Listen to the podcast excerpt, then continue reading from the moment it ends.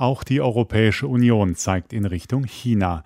Die EU habe gemeinsam mit ihren Partnern böswillige Cyberaktivitäten aufgedeckt, die Wirtschaft, Sicherheit, Demokratie und Gesellschaft erheblich beeinträchtigt hätten, heißt es in einer Erklärung von Chefdiplomat Borrell im Namen aller 27 Mitgliedstaaten. Und die EU gehe davon aus, dass die Angriffe von chinesischem Hoheitsgebiet aus durchgeführt wurden. Als Beispiel wird die Attacke auf einen Mail-Server des US-Konzerns Microsoft im März genannt.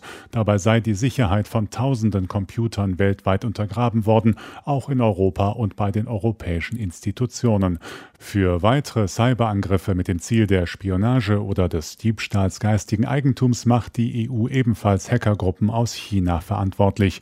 Die chinesischen Behörden werden aufgefordert, die Vorfälle aufzuklären und weitere Attacken zu verhindern.